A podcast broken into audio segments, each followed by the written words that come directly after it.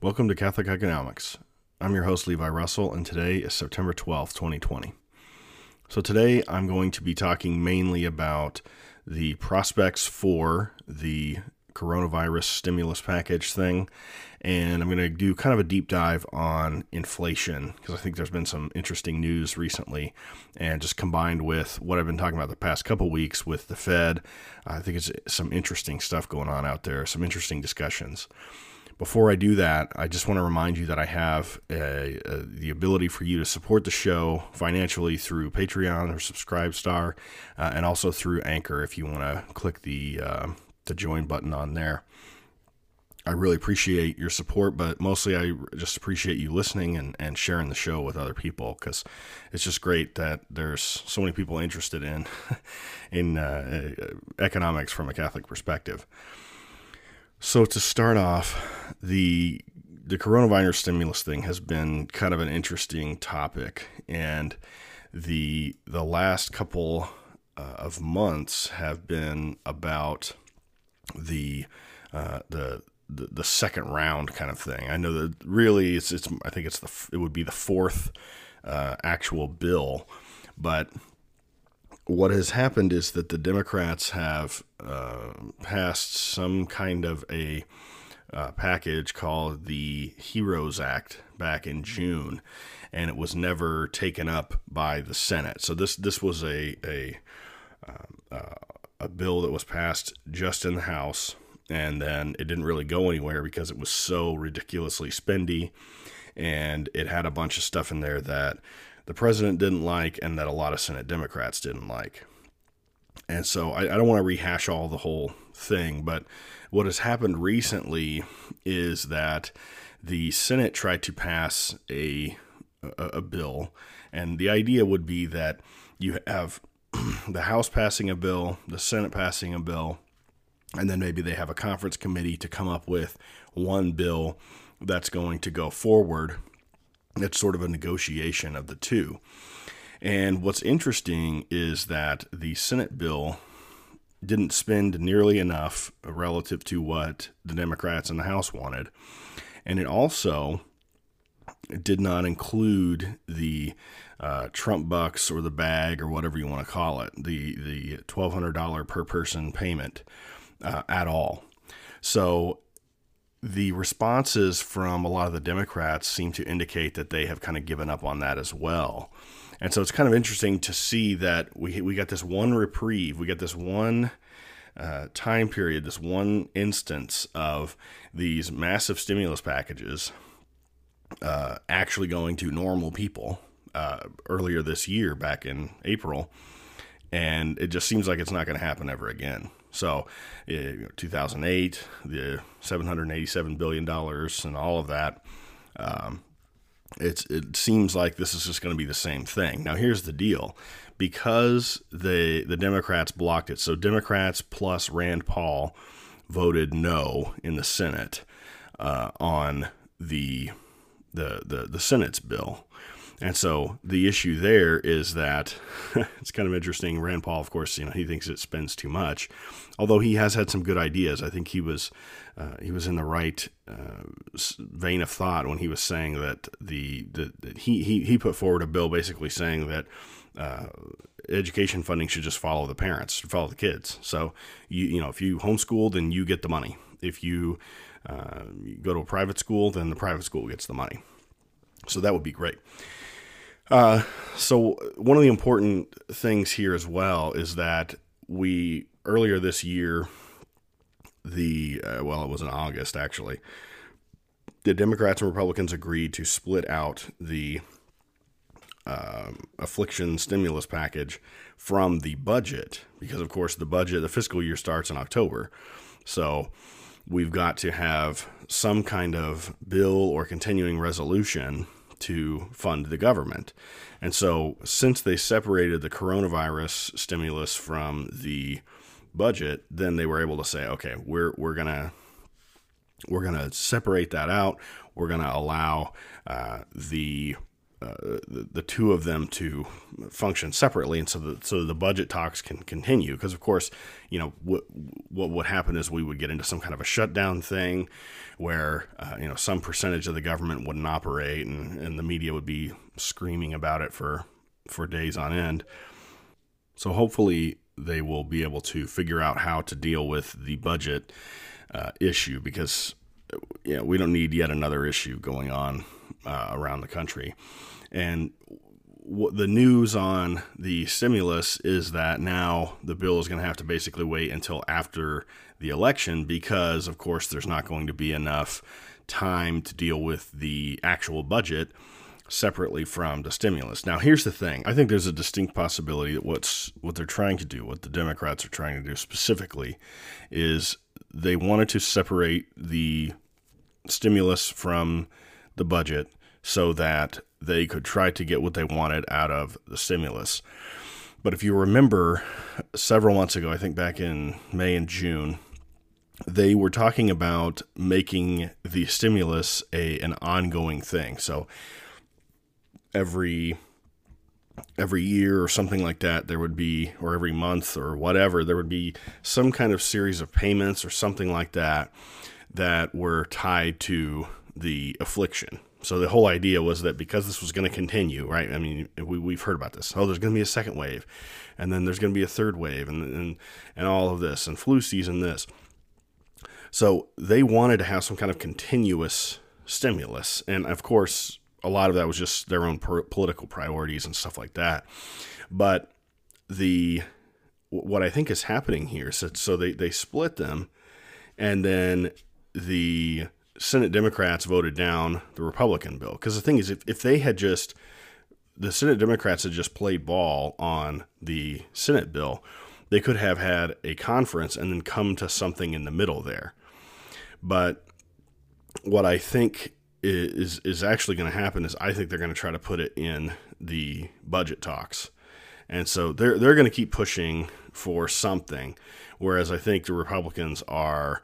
Uh, pretty much sold on not doing much of anything, and and the the wild card in all of this is just going to be how strongly Mnuchin and the White House are going to be able to push to get something done. And all of this, of course, can be taken negatively or positively, if, depending on what you think about what should happen here. So I'm, you know, I'm, I have my own take on it, but I'm not. Uh, I'm just trying to give you what's going on. I think it is interesting that even the Democrats have kind of backed off of the Trump bucks and the bag and stuff because when Nadler made some comment about it, Jerry Jerry Nadler, Congressman Jerry, Jerry Nadler made some comment about the whole situation. Uh, he didn't even mention the the bag. So it's kind of interesting that you know the bag is one of the things that Trump and and Mnuchin are really pushing for, and yet in in all of the legislative branch discussions, that's kind of gone to the wayside. Now it could just be that uh, Nadler is just assuming that that would be part of it because Mnuchin's on board, and even if McConnell isn't, eh, he would he would fall like or he would fold like a cheap suit like he always does. Who knows? So I'll have an article on just the the basic uh, facts of all of that, just saying that uh, the Democrats blocked the uh, Republican stimulus. So next up, the the just just a real quick on the the Wall Street stuff this week. So the the Dow the Dow ended higher, but in general, uh, Wall Street um, had the second. This Yahoo Finance article says Wall Street posts second straight weekly drop on tech slide. So what's interesting is that you know tech tech had such a good run earlier this year, and now in my mind we're seeing a correction. I mean, some of these stocks were up. Uh, you know 30 40% on the year and now they're starting to uh, see a little bit of a drop I, maybe that's just profit taking, right? People sort of realizing gains that they had made, or you know, over this year in some of these stocks. I, you know, I don't know. If if that's the case, then you wouldn't expect the decline to continue. But at the same time, uh, maybe there was just a, a you know a massive um, maybe the run up was just way too high, and, and so we're seeing valuations drop back down. So I'll have a I'll have an article linked in the show notes for that. So the more important thing that I want to talk about that, that was really interesting this week is inflation, and this kind of started for me with um, a, a, a video or or an article by Druckenmiller. So I'll, I'll have a link to the Squawk Box video and also to uh, a, Yahoo Finance write up. So Druckenmiller is absolutely afraid of, um, of, of inflation right now. So he's Druckenmiller's a he's just a high profile investor guy, and he's he's saying that that we could see inflation as high as ten percent. And the the issue with this is that usually when you hear things like this, uh, you, you're kind of, oh, come on, you know, this is just uh, silly, um, you know, Peter Schiff style, waving your hands in the air and screeching kind of thing. But the reality is that the last few months, uh, inflation has been running really hot, and so it could be it could be the case that Druckenmiller is correct about this.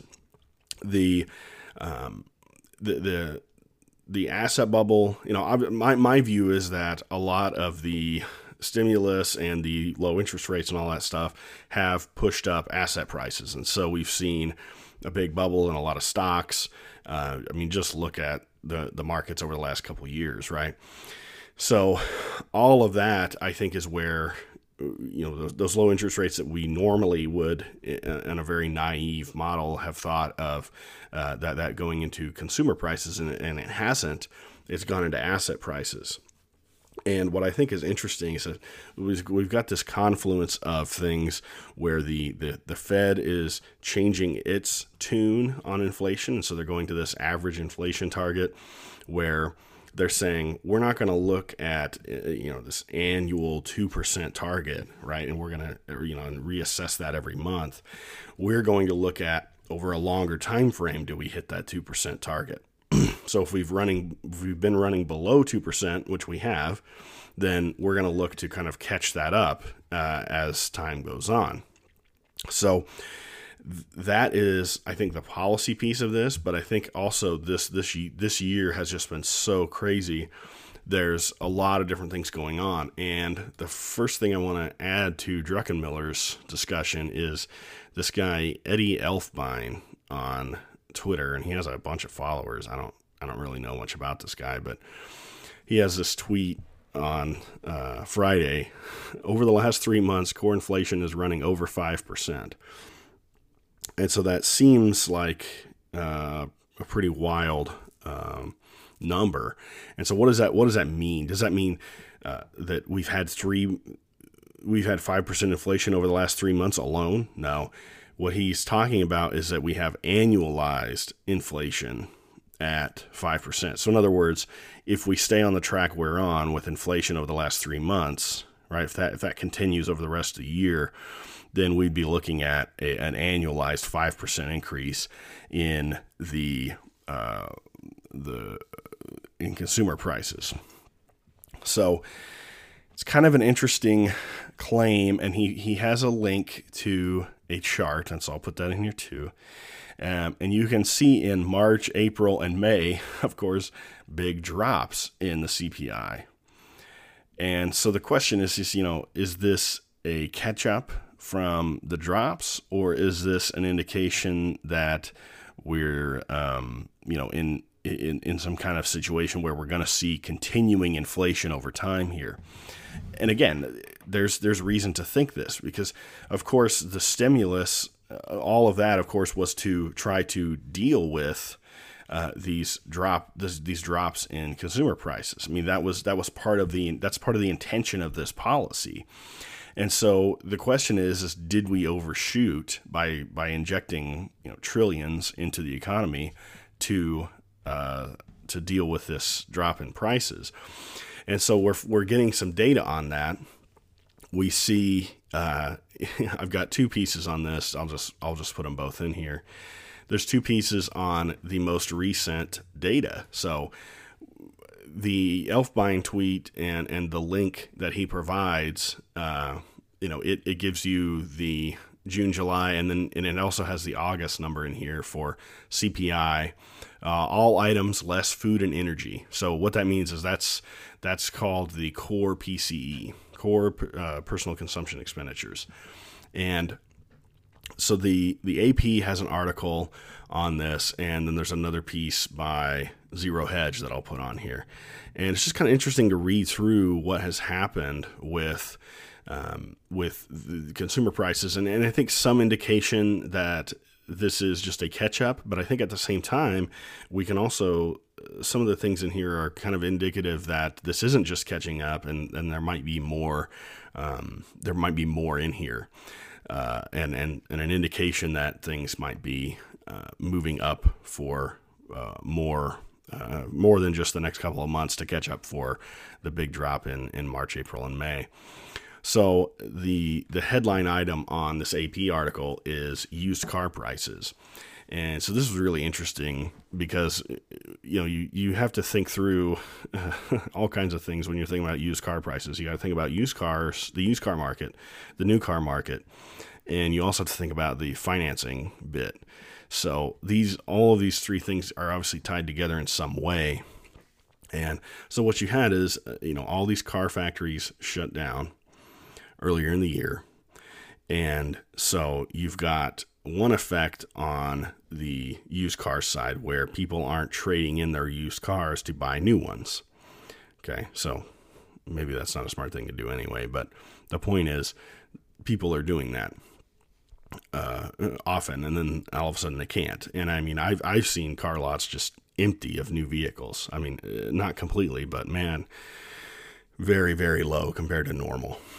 So then you also have the fact that uh, one of the big car rental companies went out of business. And of course, they're a huge supplier of these used cars. And so that is going to put a ton of used cars on the market and push those prices down.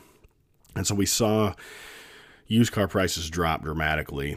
And now we're seeing them come back up. And this, in this AP article, they say there was a 5.4% jump in used car prices between July and August, the biggest monthly gain since March of 1969. New car prices were unchanged, but analysts predicted prices are likely to rise in coming months, reflecting supply shortages. So there's a lot going on here. And and so this I think is an indication, just one example, that we're seeing kind of this catch up inflation. So we had massive deflation in used cars, you know, earlier this year, and now we're seeing some catch up. But I think there's there's some interesting things here. So we've got prices of furniture going up a lot, uh, 0.9 percent, and again 0.9 percent in one month, right? So that that's that's quite a bit. Um, and it, so to me, it's it's things like okay, well, hold on a second. Is this is this supply related? So is this part of the supply chain issues we're having with the whole affliction? or is this something else? Is this uh, is this reflective of some kind of a trade issue, right? Because we we've got to think about this trade issue as as, as a longer term thing, and this is something that that I've personally been thinking about and I, have watched tire prices. I, I, I was close to needing new tires, and so I've been watching tire prices over the last few months, and my goodness, they have just been skyrocketing. And so earlier than I needed to, I was like, okay, I'm just going to get tires because this whole China situation is, I think, is affecting a lot of these products, and so we're seeing. Things like tires. I mean, we, we make the U.S. makes a ton or buys a lot, a ton of tires from China. Uh, and we also saw some issues with um, with uh, we're just seeing all of this labor that we have done in China when we're starting to put some of these trade things in place and and cause uh, disruptions we, you know we're, we're going to pay for that in the short term and part of that is going to come i think through this this inflation uh, type of thing so a lot of these consumer products uh, uh rising in uh, in the last month is is a little bit a little bit nerve wracking. And I, and I think the other thing here is if you you know if you're looking at the uh, if you're looking at this as a short term thing, you're looking at you're just saying, okay, we're just going to be catching up from earlier this year. Okay, fine. But I don't see it that way because I think the trade issues are not going to stop. And honestly, I think to a degree, the uh, whatever the stimulus money that we finally get, uh, probably you know I, I, I'm I'm not as hopeful on the bag thing, but we're gonna we're gonna have some inflation with that too, and I think it's going to be potentially spread out over time. But now that the Fed is really not as focused on worrying about inflation, I think this is you know again we're kind of in this perfect storm where we really could see some inflation pretty seriously uh, in a lot of these consumer products. So is that a good thing or a bad thing? You know, I don't know. Uh, I certainly like to see things like the trade situation being dealt with regardless of the fact that it could affect uh, prices, because I, I, don't think we should be trading with a superpower that hates us. I, I mean, I think it's that simple. Uh, but we'll see what happens here, and I'll I'll have uh, I'll probably have some more comments on on the inflation thing next week as well, just because I think I don't think we're gonna we're gonna stop talking about this, um, and I think really the lesson for this today is just when you when you're reading something about you know tech stocks dropping or inflation running really high, okay, that's fine, but look look back two months too right? And make sure that uh, you know tech stocks hadn't had a massive rally. Of course, they had, and make sure that inflation hadn't been running really low, which of course it had. So thanks for listening. I really appreciate you sharing the show, and uh, hopefully. Uh, we'll hopefully we'll be able to figure this stuff out and see what's going on with all this inflation. Maybe they'll sort out the bag. Who knows? Uh, but there it is.